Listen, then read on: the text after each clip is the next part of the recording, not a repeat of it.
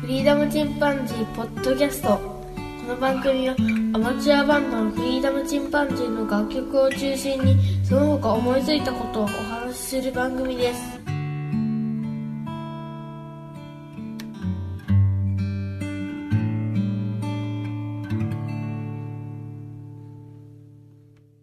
さあ始まりました。フリーダムチンパンジーの佐藤です。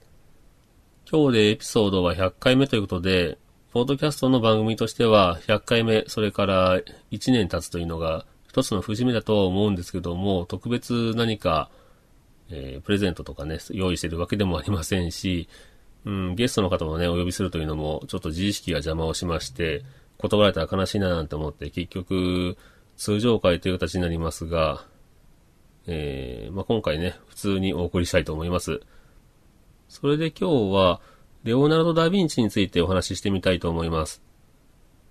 僕あの、レオナルド・ダ・ヴィンチというと、まあ、ルネサンス期のイタリアに生まれた巨匠で、えー有名な絵というと、モナリザ、それから、最後の晩餐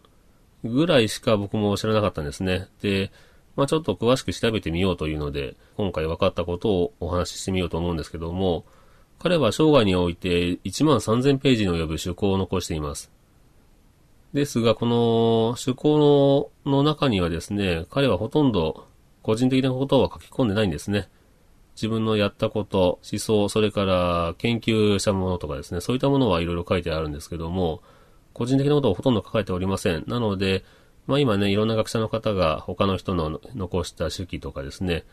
からいろいろと研究はしているわけですけども、まあ現時点で分かっている範囲のことで私も調べてみました。レオナルドは1452年生まれですね。それから、没年月日が1519年ということで、えー、彼が17歳頃にね、日本では応仁の乱が起きてますので、まあそのぐらい古い時代の方です。イタリアのフィレンツェからちょうど当時馬で1日かかるといったところの距離にあるビンチ村という村で彼は生まれました。1452年の4月15日ですね。夜10時半頃だったそうです。これは詳しく分かっているのは、レオナルドのおじいさん、アントニオさんというおじいさんが、初孫レオナルドの誕生を喜んで、誕生の日付とね、時間を、自分たちの息子の出生記録の続きに書き記していました。この記録は祖先のね、セルグイドという人が使用していた仕事の記録帳の空きページに書き込まれていて、それが1931年になって発見されたわけです。この先祖のセルグイドという名前が出てきましたけども、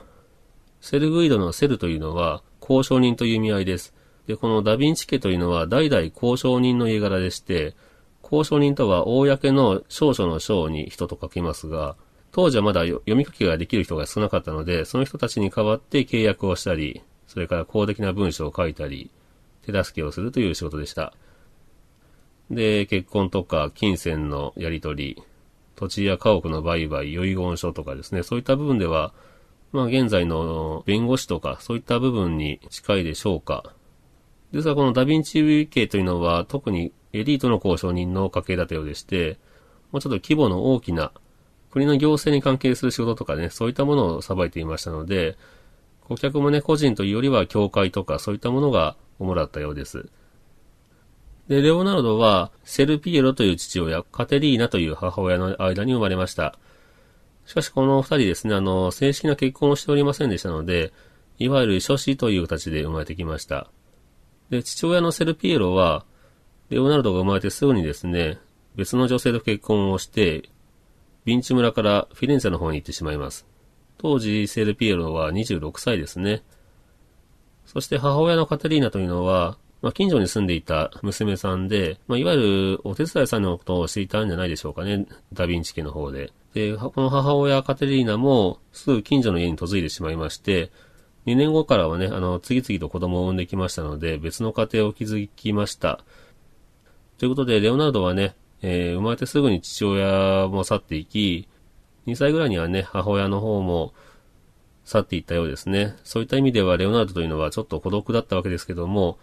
そんなレオナルドをね、可愛がって育てたのは、えーおじいさんのアントニオと、それからおばあさんですね。そして16歳年上のフランチェスコおじさんに可愛がられて育ちました。で、代々、あの、エリート交渉人の家系だったんですけども、このおじいさんのアントニオというのは、生涯一度も職に就かずにですね、悠々自適に過ごすといったような、そういった自由人だったようですね。で、アントニオには3人の子供がいまして、えー、おばさんとおじさん、そしてレオナルドの父親と言いましたが、レオナルドの父親は、そんなおじいさんに反発したんですかね。エリート交渉人になっていきます。そしてそのおじいさんの自由人の血を継いだ、レオナルドの父の弟ですね。フランチェスコおじさんというのは、えー、やはり自由人で、まあ、いわゆるニートだったようですね。ですけど、この16歳年下の甥っ子のレオナルドは大層可愛がりまして、遺言でもね、遺産をすべてレオナルドに残すといったようなこともありましたね。こうしておじいさんのアントニオとおばあさんのルチアさん、そしておじのフランチェスコさんに育てられて、のびのびと育っていきます。で、レオナルドというのは、情報としてはですね、えー、非常に美少年だったようですね。で、総じて、えー、いわゆるイケメンになっていきます。そして、左利きで、自然観察が趣味だったという子供時代だったようですね。そして、すごい集中力を見せました。好奇心の塊で、そして歌声は天使のようだったようですね。それからリラダ・ブラッチョという楽器。まあ、バイオリンと似たような形なんですけど、それをギターのようにね、指で弦を弾くといったような、そういった楽器が得意だったようです。で、当時はね、書士として生まれるということは非常に、うん、まだ厳しい時代でして、交渉人というのは書士はなれないという掟があったようですから、まあ最初からね、交渉人にはなれないという意味で、お父さんも非常に放任主義。ということで、非常に自由な幼少期を送ったようですね。イタリア語では、ナットルラーレというふうに、諸子のことを呼んでいたようですが、これはあの自然という意味でもあったようなので、実際にね、そのビンチ村の自然にも触れながら、彼は大きくなっていくわけですが、面白いエピソードとして残っているのは、レオナルドというのはね、非常に自然が大好きで、また人物、人間にもね、非常に興味を持っていました。で、日々ね、道行く人を観察して、特徴的な容姿を持った人をスケッチするという趣味があったようですね。そしてある日、あの、自然のままのような人を発見します。それは、まあ、いわゆる不老者のような方なんですが、その方にね、レオナルドは一日中ずっと後をつけまして、まあ、ストーカーみたいですけどね。そしてその間にずっとその人物の容姿を頭に叩き込み、家に帰ったらね、まるで目の前にその人がいるかのように完璧に絵で再現したそうです。そして青年期のレオナルドのお話をしていきますと、すくすくと育ったレオナルドは、フィレンツェにある超一流の工房、ベロッキオ工房に入門することになります。当時師匠のベロッキオは31歳。で、いつ頃ベンチ村を出てフィレンツェに移ったかというのは詳しく残っていないんですが、まあ当時はだいたい工房に入って修行するというのは14歳から15歳ぐらいだったので、まあちょうどレオナルドもその頃にベロッキオ工房に入門したんではないかというふうに言われています。レオナルドの描いたデッサンをベロッキオ工房に持っていったのは父親のセルピエロだったというふうに言われています。ちゃんとね、あの父親はレオナルドの資質を見抜いて彼の才能を最も伸ばすことのできる芸術の道を彼に与えたようですね。で、当時のベロッキオ工房というのは、えー、非常に繁盛しておりまして、トップクラスの芸術家が多数出入りするというような場所でした。フィレンツェではだいたい1、2番を争うという工房ですね。それでこの工房は、今で言うともうほとんど何でも屋のような感じですね。マルチ職人と言いますか。作るものというと大理石の加工もするし、老人形を作る、それからテラコッタ、棺、金細工、銀細工、鉄細工、食器から彫刻、鎧を一式作ったり、旗のデザインをしたり、そして絵画を描いたりというような、何でもやるような工房ですね。で、ちょうどレオナルドを入門した頃のベロッキオ工房では、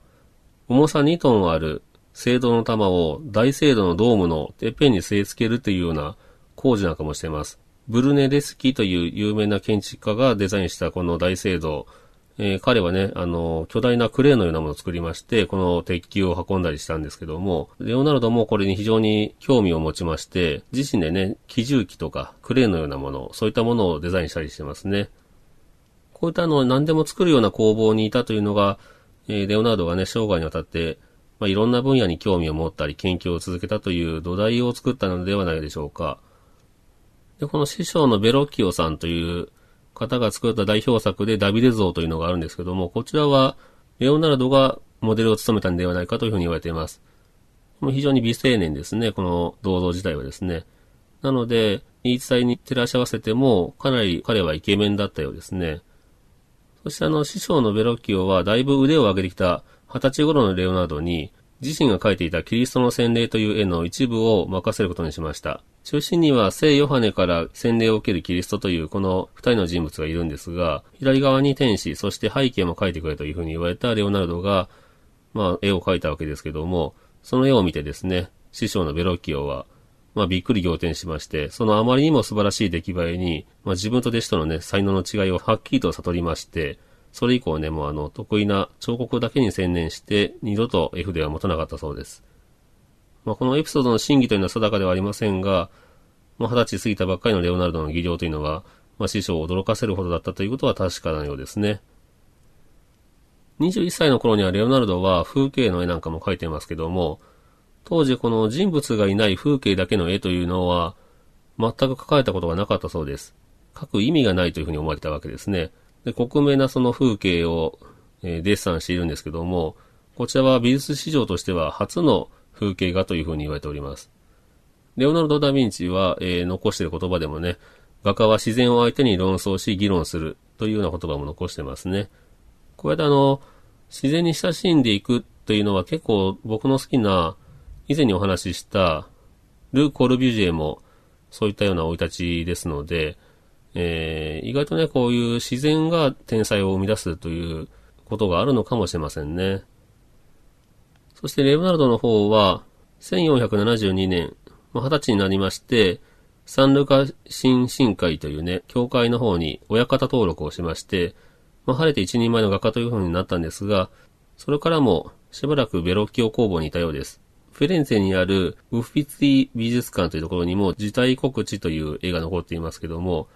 こちらもレオナルドが描いたのではないかというふうに言われていますね。それから、聖トマソの不審という、オルサン・ミキエレ教会というところにある彫刻の方も手伝ったりしてますね。そして彼が22歳の時に、後に彼のライバルとなるメキランジェロが誕生しております。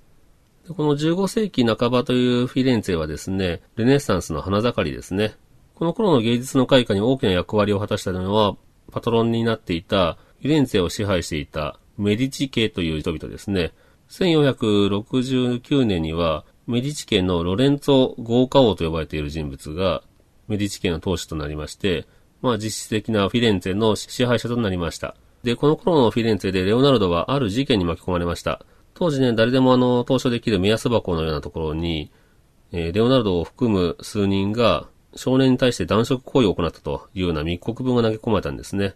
で、レオナルドは逮捕されて2回ほど取り調べを受けましたが、どちらも無罪放免という判決が出されました。で、彼はね、結構痛く傷ついたようですけどもね。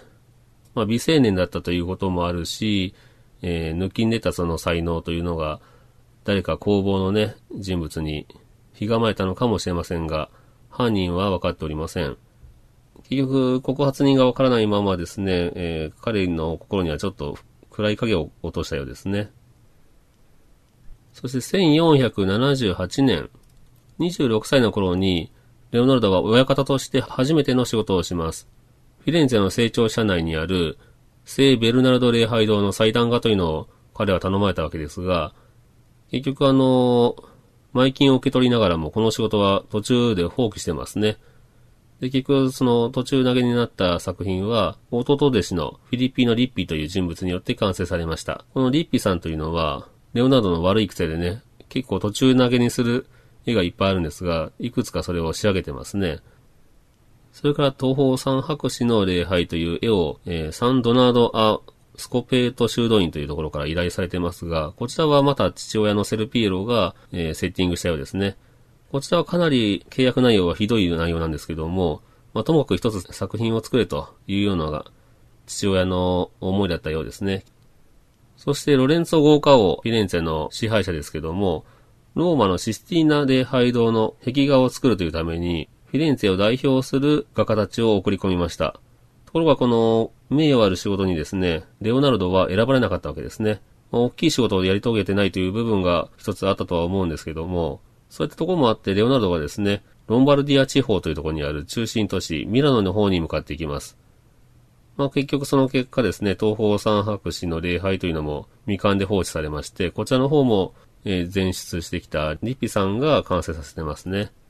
まあ、同じベロッキオ工房からも先輩のボッティチェリとかですね、そういった有名な画家が選ばれてますが、レオナルドはやっぱり自分の腕には自信があったんでしょうね。そういった部分で自分を選ばれないというので、まあ一つの挫折を味わったわけですね。こうしてミラノに旅立ったレオナルドですけども、当時のですね、1482年頃のイタリア半島というのは、まあ、いわゆる群雄割拠といいますかね、非常に細かく国が分かれていました。イタリアのブーツの底の方にあるのがナポリ王国。これは一番大きな国ですね。それから、ローマがある教皇領。そして小さなシエナ共和国。そしてフィレンツェが含まれるフィレンツェ共和国。フェラーラ公領。マントバ公国。ベネツィア共和国。そしてミラノ公国。サボイア公国。そして、これらを狙うオスマン帝国やフランス王国といった、こういった状態でしたね。なので、常に戦争とかね、小競り合いはありますし、フランスなんかはイタリアを狙ってましたのでね、えー、戦争の多い時代だったようです。そしてミラノ公国では、イルモーロという人物が治めていました。これが新しいパトロンになりますね、レオナルドの。で、年齢がちょうどレオナルドと同い年ということで、そういった部分もあったのでしょうか。彼は、イルモーロに非常に気に入られていますね。一説には、レオナルドはロレンツォ豪華王の推薦で、リラの奏者として音楽好きのイルモーロのもとに派遣されまして、その時に腕前を披露したところ、他の音楽家たちを圧倒してしまって大いに気に入られたというふうに言われていますね。その時使ったのは、あの、自作で作った銀製のリラを弾いてですね、素晴らしい歌声を披露したようです。そしてミラノで最初の大仕事がありまして、こちらが岩窟の聖母という絵を描いてますね。こちらの方も素晴らしい作品なんですが、やはりあの、彼の悪いところが出てきますね。頼まれた絵を描かないというところなんですけども、まあ、聖母はね、派手な色合いにしてくださいとか、天使の頭にはちゃんと天使の輪っかをつけてくださいとかですね、そういった依頼もあったんですが、そのあたりをことごとくレオナルドは無視してしまいます。結局完成しましたけども、この教会との間で、金銭面などでも折り合いがつかず、まあ、長期にわたって訴訟合戦という形になりました。で、結局ですね、作品は2作作られてますが、一つはレオナルド作で、もう一つは弟子が作ったんではないかというふうに言われていますね。で、この大訴訟合戦というのは、その後25年にも経って続いていくことになります。そしてレオナルドは38歳の頃、サライという少年がレオナルドの家にやってきました。サライというのは、まあ、レオナルドがつけたあだ名のようでして、小悪魔という意味合いですね。で、この小悪魔サライ君はですね、10歳の少年だったんですけども、一緒に住むようになりました。弟子でもありますけど、ほとんどまあ召使いのような扱いですね。で、この少年がですね、非常に美少年だったようです。なんですけど、非常に強情で、嘘つきで、大飯ぐらいな上に、手癖が悪かったんですね。しょっちゅういろんなものをくすねるんですね。で、レオナルドの趣向の中にも、サライは私の長靴用の皮を盗み、二重ソルドで売り払い、その金でアニスや砂糖菓子を買ったと告白したというようなメモが残っていたりですね。それから、来た次の日には二人前の飯を食らい、四人前の悪さをし、三本の瓶を割り、ワインをぶちまけ、また飯を食いに来たというようなことも書いてあります。で、銀の筆をね、盗んだとか、いろいろ彼の悪行をね、書き記してあるんですが、またそれとは別にですね、次々と豪華な服を買ってやったりですね、バラ色の超高級靴下を買ってやったとか、銀色の街灯を買ってやったとかですね、そういったことを細かく書いてあります。なので、まあ、ほとんど自分の子供のようにですね、溺愛していますね。で、悪さもちょこちょこ書いてあるんですけど、要はその、まあそういった部分もね、小悪魔サライ君を、レオナルドは結構愛していたんじゃないでしょうかね。で、1493年にカテリーナが来たというふうに、レオナルドが残していますけども、これはおそらくこの母親のカテリーナではないかというふうに言われています。その後約2年間ね、レオナルドと共に暮らして亡くなっていますね。なので、もうこの頃には結構有名になっていましたから、まあ立派になった息子と一緒に母親は晩年を過ごしたようですね。で、話を戻すと、この小悪魔サライ君はですね、手紙を届けたりとか、レオナルドに面会を希望する人の窓口になったりと、そういった部分で、まあ画家のアシスタントというよりは駒使いのような役割だったようです。ただその美しい要望からしばしば絵のモデルも務めてますね。レオナルドの晩年に描かれた洗礼者ヨハネという最後の作品もこのサライ君がモデルではないかというふうに言われています。そして1497年頃、ついに大作が完成します。それが最後の晩餐ですね。なかなか大作を完成までこぎつけられないというレオナルドでしたけども、ここでようやく代表作となる作品を書き上げます。この作品はイルモーロによって依頼されまして、彼が菩提寺にしようと考えていたサンタマリア・デッデ・グラツェ教会の食堂の壁に書かれました。ただこのね、壁画は従来のフレスコ技法という技法を用いずにですね、なぜかテンペラと油彩を混ぜたレオナルド独自の方法で書かれています。で、これが非常に悪かったんですね。結果としては、えー、カビとか剥落を引き起こして、完成した直後から劣化が始まるという悲劇になってますね。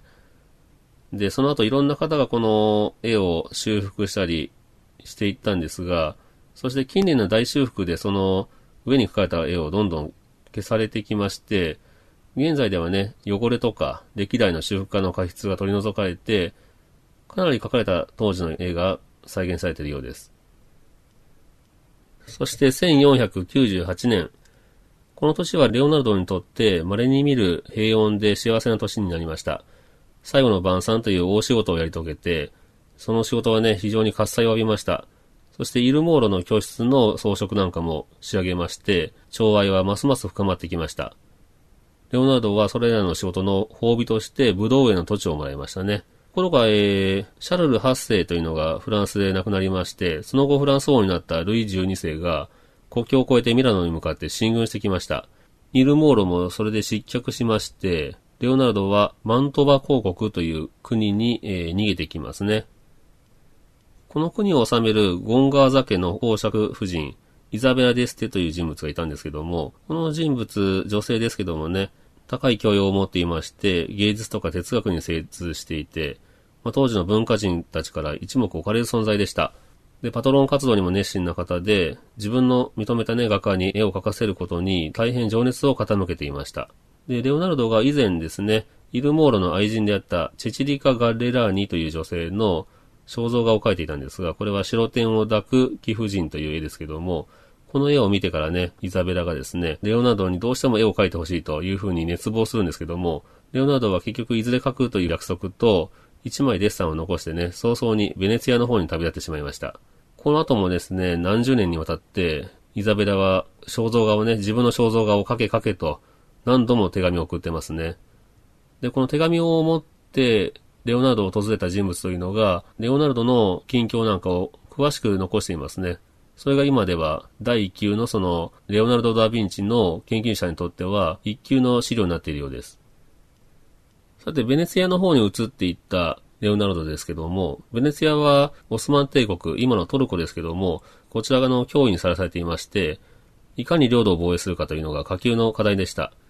で、そこでですね、レオナルドは自分のことを軍事技者というふうに言って、自分を売り出していますね。この頃のレオナルドはたくさんの武器を考えています。例えば水中の中でも空気が吸える革袋というのを考案しまして、で、水中をですね、泳いでいって爆弾をトルコからやってきた戦艦の底に貼り付けまして爆発させるとかですね、敵に雨あられと降り注ぐ弾幕攻撃を考えたりとか、どこに回転するかわからない、自ら回転しながら移動する火の玉とかですね、盾がひっついた弓矢とか、機関銃、巨大な石弓、そして馬が走ると刃が回転する馬車、これであの敵の足をバサバサと切り落とすとかですね、城壁にはしごをかけて登ってくる人物をテコの応用でね、えー、はしごごと落っことす、そういった機構を考えたりとか、いろんな兵器を開発してますね。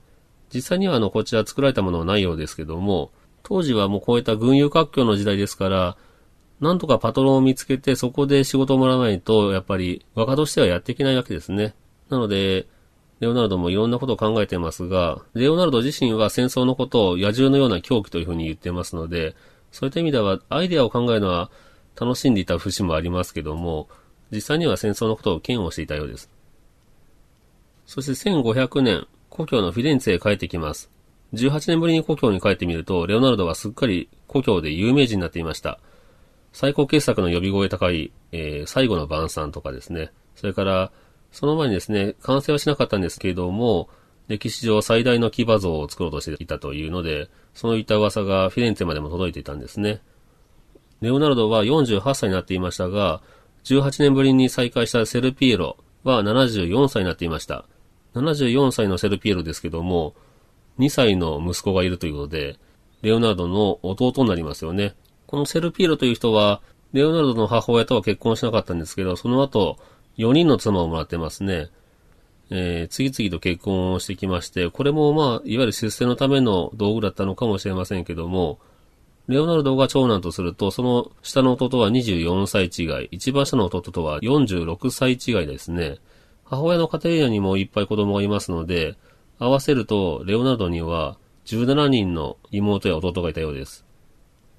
そしてフィレンツェに帰ってきたレオナルドですけども、彼がね、過去に作品2つ残して、えー、途中やめにしていた、聖ベルナルド礼拝堂の祭壇画と、それから東方三博士の礼拝ですね。この二つを完成させたフィリピーの・リッピという人物がいましたけども、フィレンツェに帰ってきたレオナルドは、こちらであの絵を描いていたフィリピーノ・リッピーの祭壇画をまた途中でね、あの取り上げたりしてます。で、人がいいね、フィリピーノ・リッピーは、まあ、レオナルド先生が描きたいというなら変わりますよというので、レオナルドに譲るんですけども、譲ってもらった本人ですね、レオナルドの方は一向に絵を描かずでですね、で、ようやく下書きを、まあ、仕上げたということで、まあ、その下書きだけでもですね、神業のような仕事だったので、人々はその下書きを見るために2日間並んだというふうな、えー、記述が残っていますね。大評判だったようです。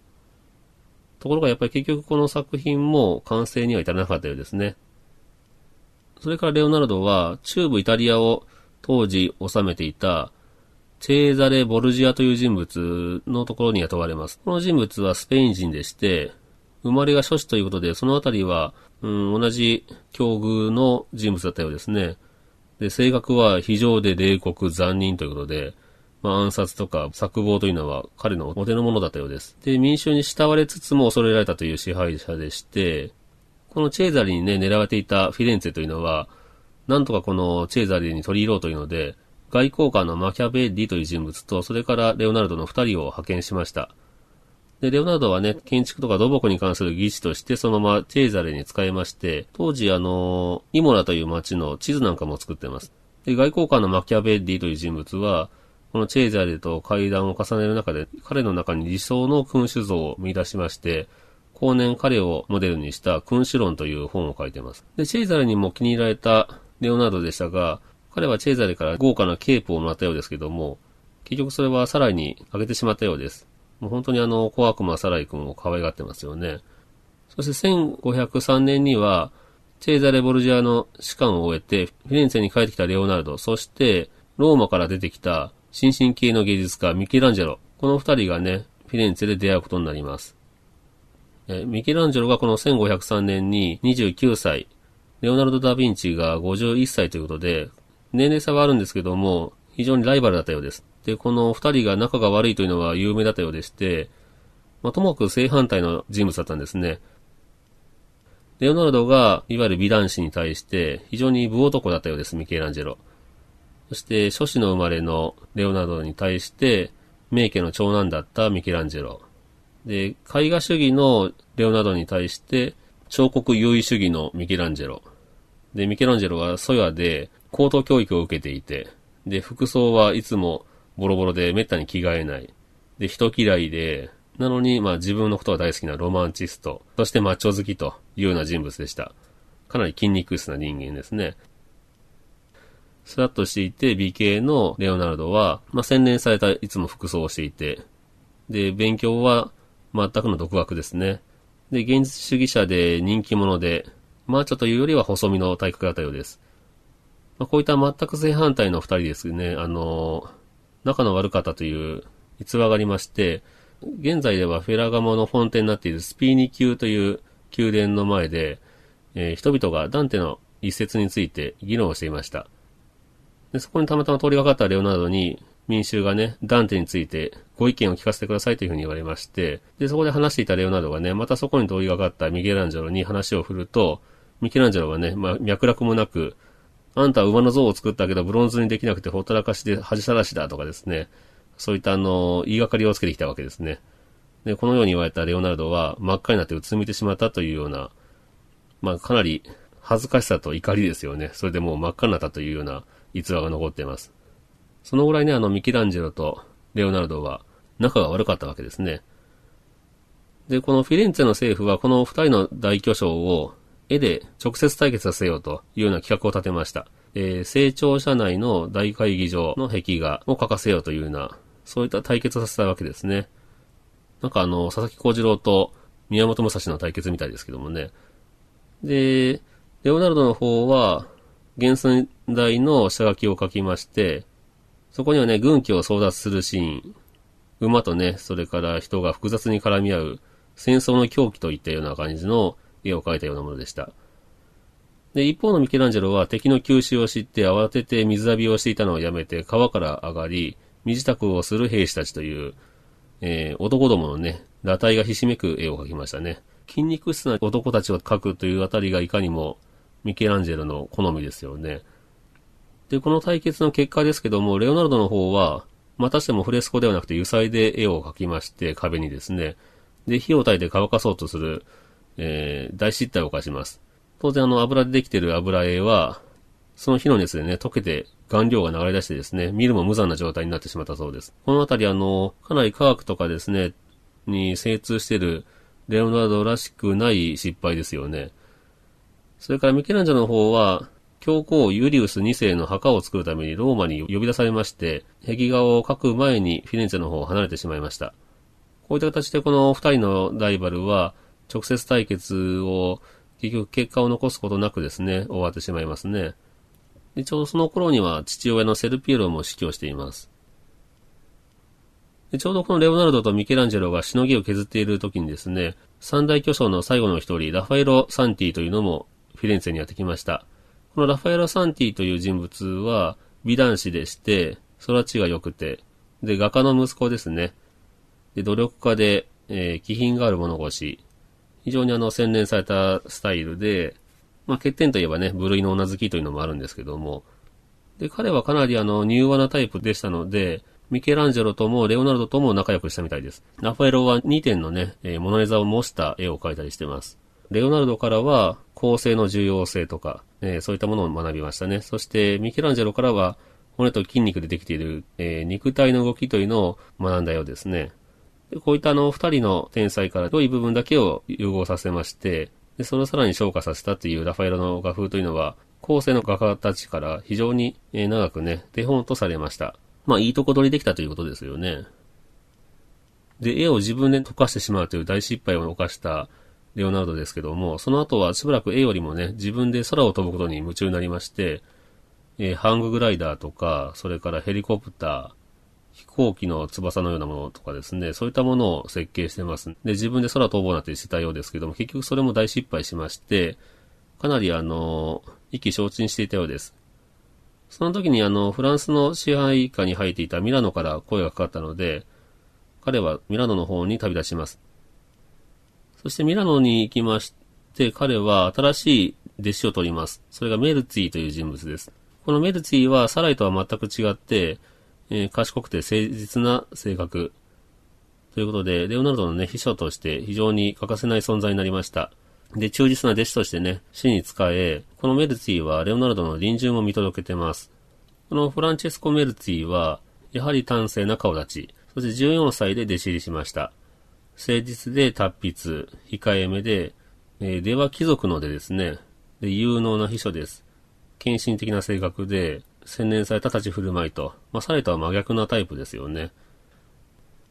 1507年ですが、育ての親の一人であるおじさんのフランチェスコが亡くなりました。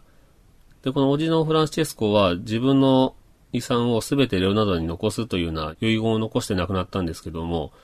それに対してね、イボ兄弟たちは、レオナルドを相手に訴訟を起こしています。で、レオナルドは自分の父親セルピエロが亡くなった時には遺産は受け取らないというようなことを言ったんですが、この時は異母兄弟と訴訟で、えー、争ってますね。結果的にはレオナルドが勝ったようでして、すべて、えー、レオナルドのものになったようです。ミラノにはあまり長くいなかったようですね。6年間経った後、1513年にはローマの方にまた旅立っております。まあ、当時パトロンだったシャルル・ダン・ボワーズという人物が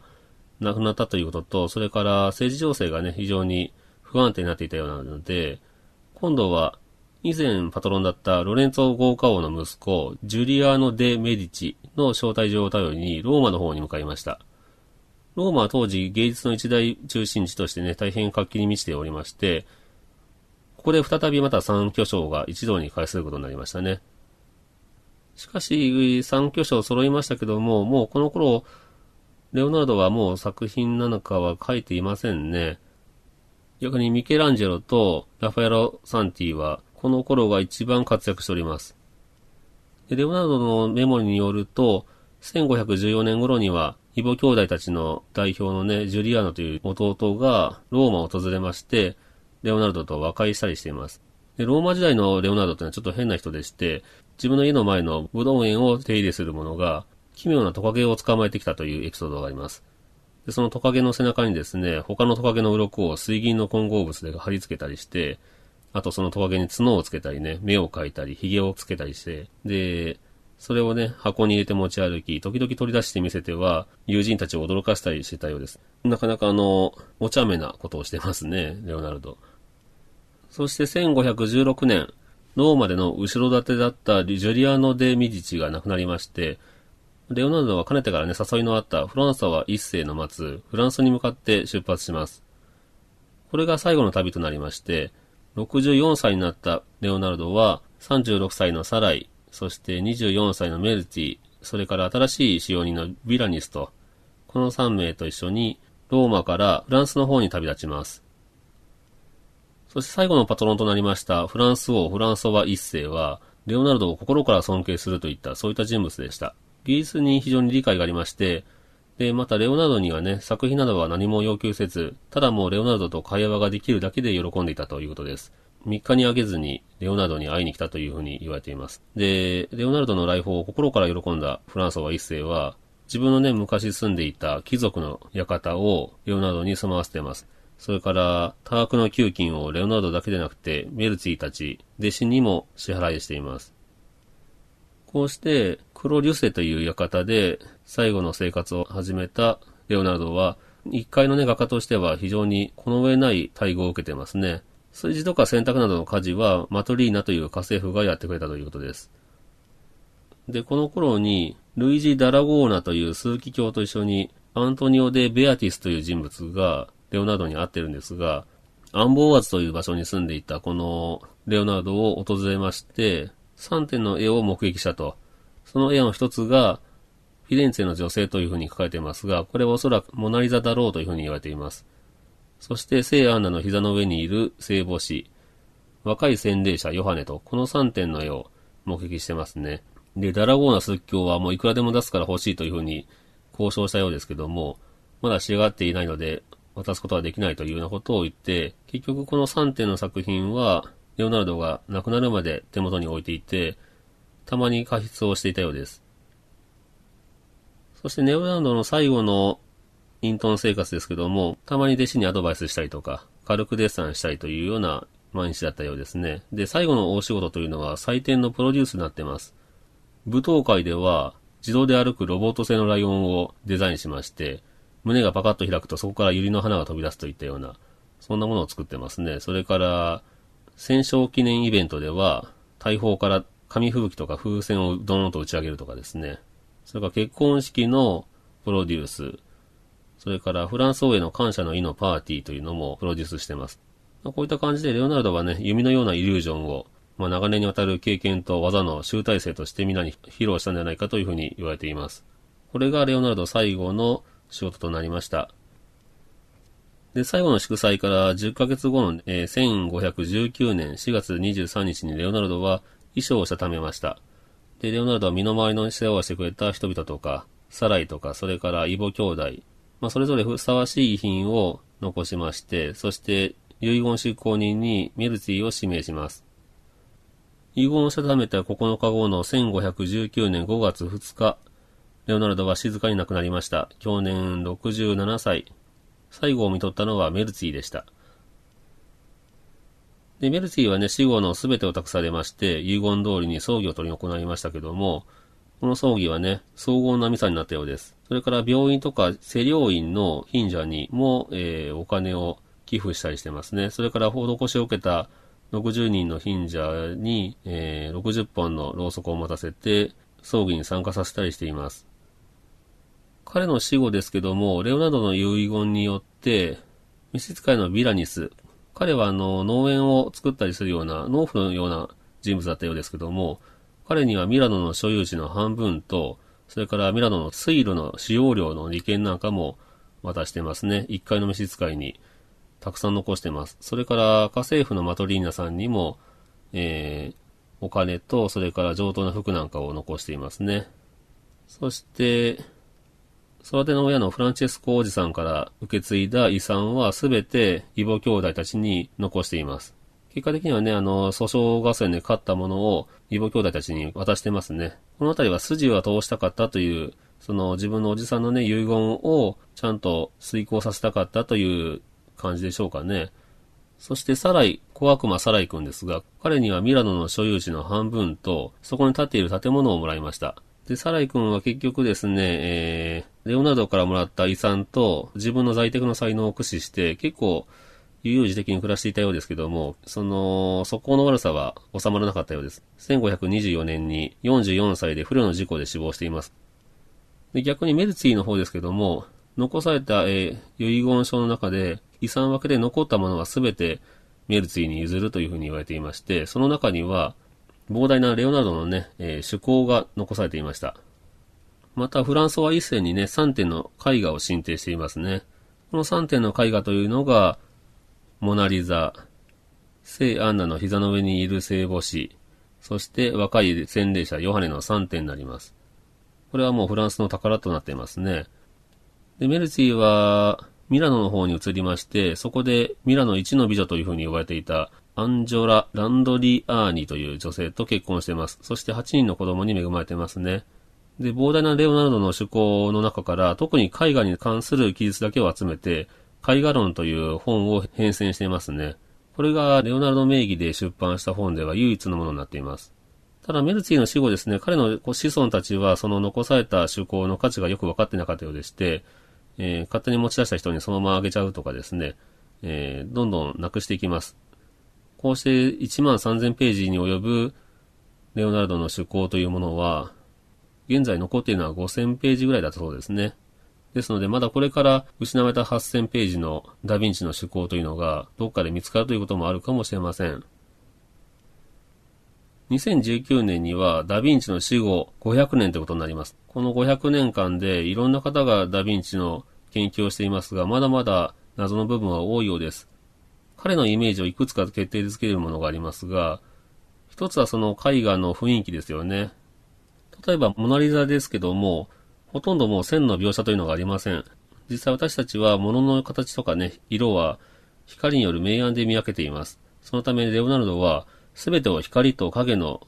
微妙なニュアンスで表現しまして、輪郭線をぼやかしました。これがあの、彼が開発した技法で、スフーマートというらしいんですけども、まあ、イタリア語でぼやけたという意味合いだそうです。で、グラシという透明な顔料を何度も薄く塗り重ねることでこの効果が得られるそうですけども、で、こういったあの画法でですね、モナリザなんかも神秘的な雰囲気を高めてますよね。ふわーっとしたこの柔らかい感じ。それからモナリザなんかではいろいろと謎がありまして、例えば、レオナルドの残した文章で、左の唇で笑い、右の目で笑うというふうに書いてあるそうですけども、確かにですね、あの、モナリザの絵のですね、片目と逆側の口の端をですね、指で隠してみると、にっこり笑ってみたり、逆側を隠すとですね、冷徹な顔になったりしますね。このあたりは面白みがありますよね。あと、背景も高さが微妙に違っていまして、おそらく右側と左側で違う背景ではないかというふうに言われています。またあの、目線ですけども、モナリザの絵というのは、どの角度から見てもこちらを見ているように感じるんですね。それはあの、右目と左目が微妙に視点がずれているようです。そういった技法を使っています。一つで言うと絵の雰囲気というのもありますし、彼の趣向の中に残されたいろんなデッサンがあるんですが、このデッサンの多彩さがですね、また彼のイメージを分かりにくくしてますね。建築もデザインしています。多くの教会を設計したりとか、それから都市計画なんかも書いてますね。で、前にもお話しした戦車を書いてみたり、実際に使われた運河をね、あの、掘り出す空作機を設計したりとか、ヘリコプター、それからゼンマイで走る三輪車、ちゃんとした地図も作成してますし、植物もかなり克明に書いてますね。彼の絵画に出てくる植物というのは、緻密にデッサンされてまして、実際に目の前にある植物をしっかりとデッサンしています。この辺りは植物学に近いような絵を描いてますよね。あと、パラシュートを設計したり、ハンググライダー、飛行機械の骨組み、革製の酸素ボンベ、浮き輪、それから水すまし式の水上歩行機とかですね、川の防波堤を設計するとか、水流に関する研究をしたりですね、まあ、ありとあらゆることをやってますね。で、有名な絵が一つありますが、あの、人体比例図というのがありますけども、これは古代の建築論という本を書いたビトルビウスという人の理論で、人体は声援と正方形の中にピタリと収まるというような理論があったんですけども、この長年信じられていた人体の比例図を自分の体を実際に測ってみまして、その理論は間違っているというような法則を、えー、見出しています。このあたりはね、鵜呑みにせずに実際どうなんだろうというような研究をしているわけですね。足をね、広げた状態と、広げていない状態。で、手もね、真横と少し上に手を伸ばした状態の絵を描いてるんですけども、この人物は自画像ではないかというふうにも言われていますね。かなりたくましい体と、端正な顔立ちをしていたようです。それから彼のイメージをね、また、あの、変わったものにするのは、解剖ですね。これを非常に彼は、好んでと言ってみますか、生涯で30体以上の人体をですね、解剖したというような記録が残っていますね。で当時の画家というのはこういった解剖を通しまして筋肉とか骨の付き方というものを学びまして、絵画に活かしていたというところがあったようなんですけども、レオナルド・ダ・ヴィンチの解剖のこの手法というのは非常に必要でして、筋肉も細かく描いてますし、どちらかというとですね、あの、古代とか中世から続く解剖学とはまた違った解剖学、きちんとした学問といった部分で書かれてますね。で、ミケロンジャロなんかは解剖は臭いから嫌いだというようなことを言って逃げ出したという話もありますけども、まあ、レオナルドはね、当時、あの、防腐剤もないような状態で、何日もかかってですね、解剖しますので、まあ、悪臭がひどかったそうです。で、まあ、趣向の中にもね、悪臭とかが我慢できないとかですね、食事ができないとか眠れないということがあるかもしれないが、これに耐えることができなければ立派な画家になることができないというような文説がありますね。あとは、レオナルドが描く肖像画というのは圧倒的に女性が多いんですけども、私生活においてね、女性関係というのは全く見当たらないんですね。で、生涯ね、あの、独身で通してますし、膨大な集項の中にも女性の名前というのは滅多に出てこないということで、うーん、フロイトがね、あの、彼を分析した中では、同性愛者ではないかとかですね、性を嫌悪していたんではないかというようなことを言われまして、そのイメージが非常にえー、定着してますので、そのイメージも結構強いかもしれません。ただまあ性に対してはね、非常にクールで理性的な感じだったというのは、趣向にも見て取れますね。肉欲を制限できないものは、獣の群れに入れとかですね。もし快楽を選ぶなら、快楽の裏側に苦痛と快感が君を待ち受けていることを知れとか、そういったことを書いています。ただ、あの、女性のね、絵を見ると、非常にね、優美で知的な雰囲気がありますよね。気品に満ちていて、彼はね、幾人かの女性のモデルを通して絵を描いていますが、そこから生み出されたその作品というのは、彼の永遠の女性像なんでしょうね。こうしたあの、レオナルドは、あの、万能の天才なんていうふうに称されたりもするんですけども、うん、もう、彼の場合ですね、まあ、確かに実際、膨大なね、趣向が残っていまして、実験とか観察とか考察、研究というのを重ねていたわけですけども、まあ少年の頃からね、工房に入ったレオナルドですから、まあ正規の教育なんかは受けておりません。なので結構コンプレックスがあって40歳過ぎてからね、ラテン語を習得したりとか、まあ独学ですよね。それから彼は自分を無学だと言っています。実際には医学とか語学、自然史、地理、幾何学、遠近画法とか天文学、えー、月と地球の距離をね、計算したりしてますよね。それから、哲学とか、ま、知的好奇心は非常に広い分野にね、及んでいるんですけども、まあ、この全てがね、彼は、うん、絵のためにあるというような感じはありますよね。メルツィが編集したレオナルド・ダ・ヴィンチの絵画論ですけども、こちらの序章にもね、画家は常に孤独でなければならぬというようなことを書いています。なので、レオナルドはあの、本当に芸術と結婚してしまったというような人物だと思います。またあの、小悪魔サライ君ですよね。最後の作品になった、えー、レオナルドの作品の洗礼者ヨハネもサライがモデルではないかというふうに言われていますし、素行の悪かったサライ君を、えー、我が子のように愛したという部分を考えましてもですね、えー、まあ、愛の深い人物ではあったんだろうなというふうに僕は思います。ということで、えー、現在分かっている範囲でのレオナルド・ダ・ヴィンチの生涯をちょっとお話ししてみました。皆さんもね、もし興味湧きましたらですね、彼の作品にまたもう一度注目してみるのもいいかもしれません。ということで今日はこんなところで終わろうと思います。それではまた、さよなら。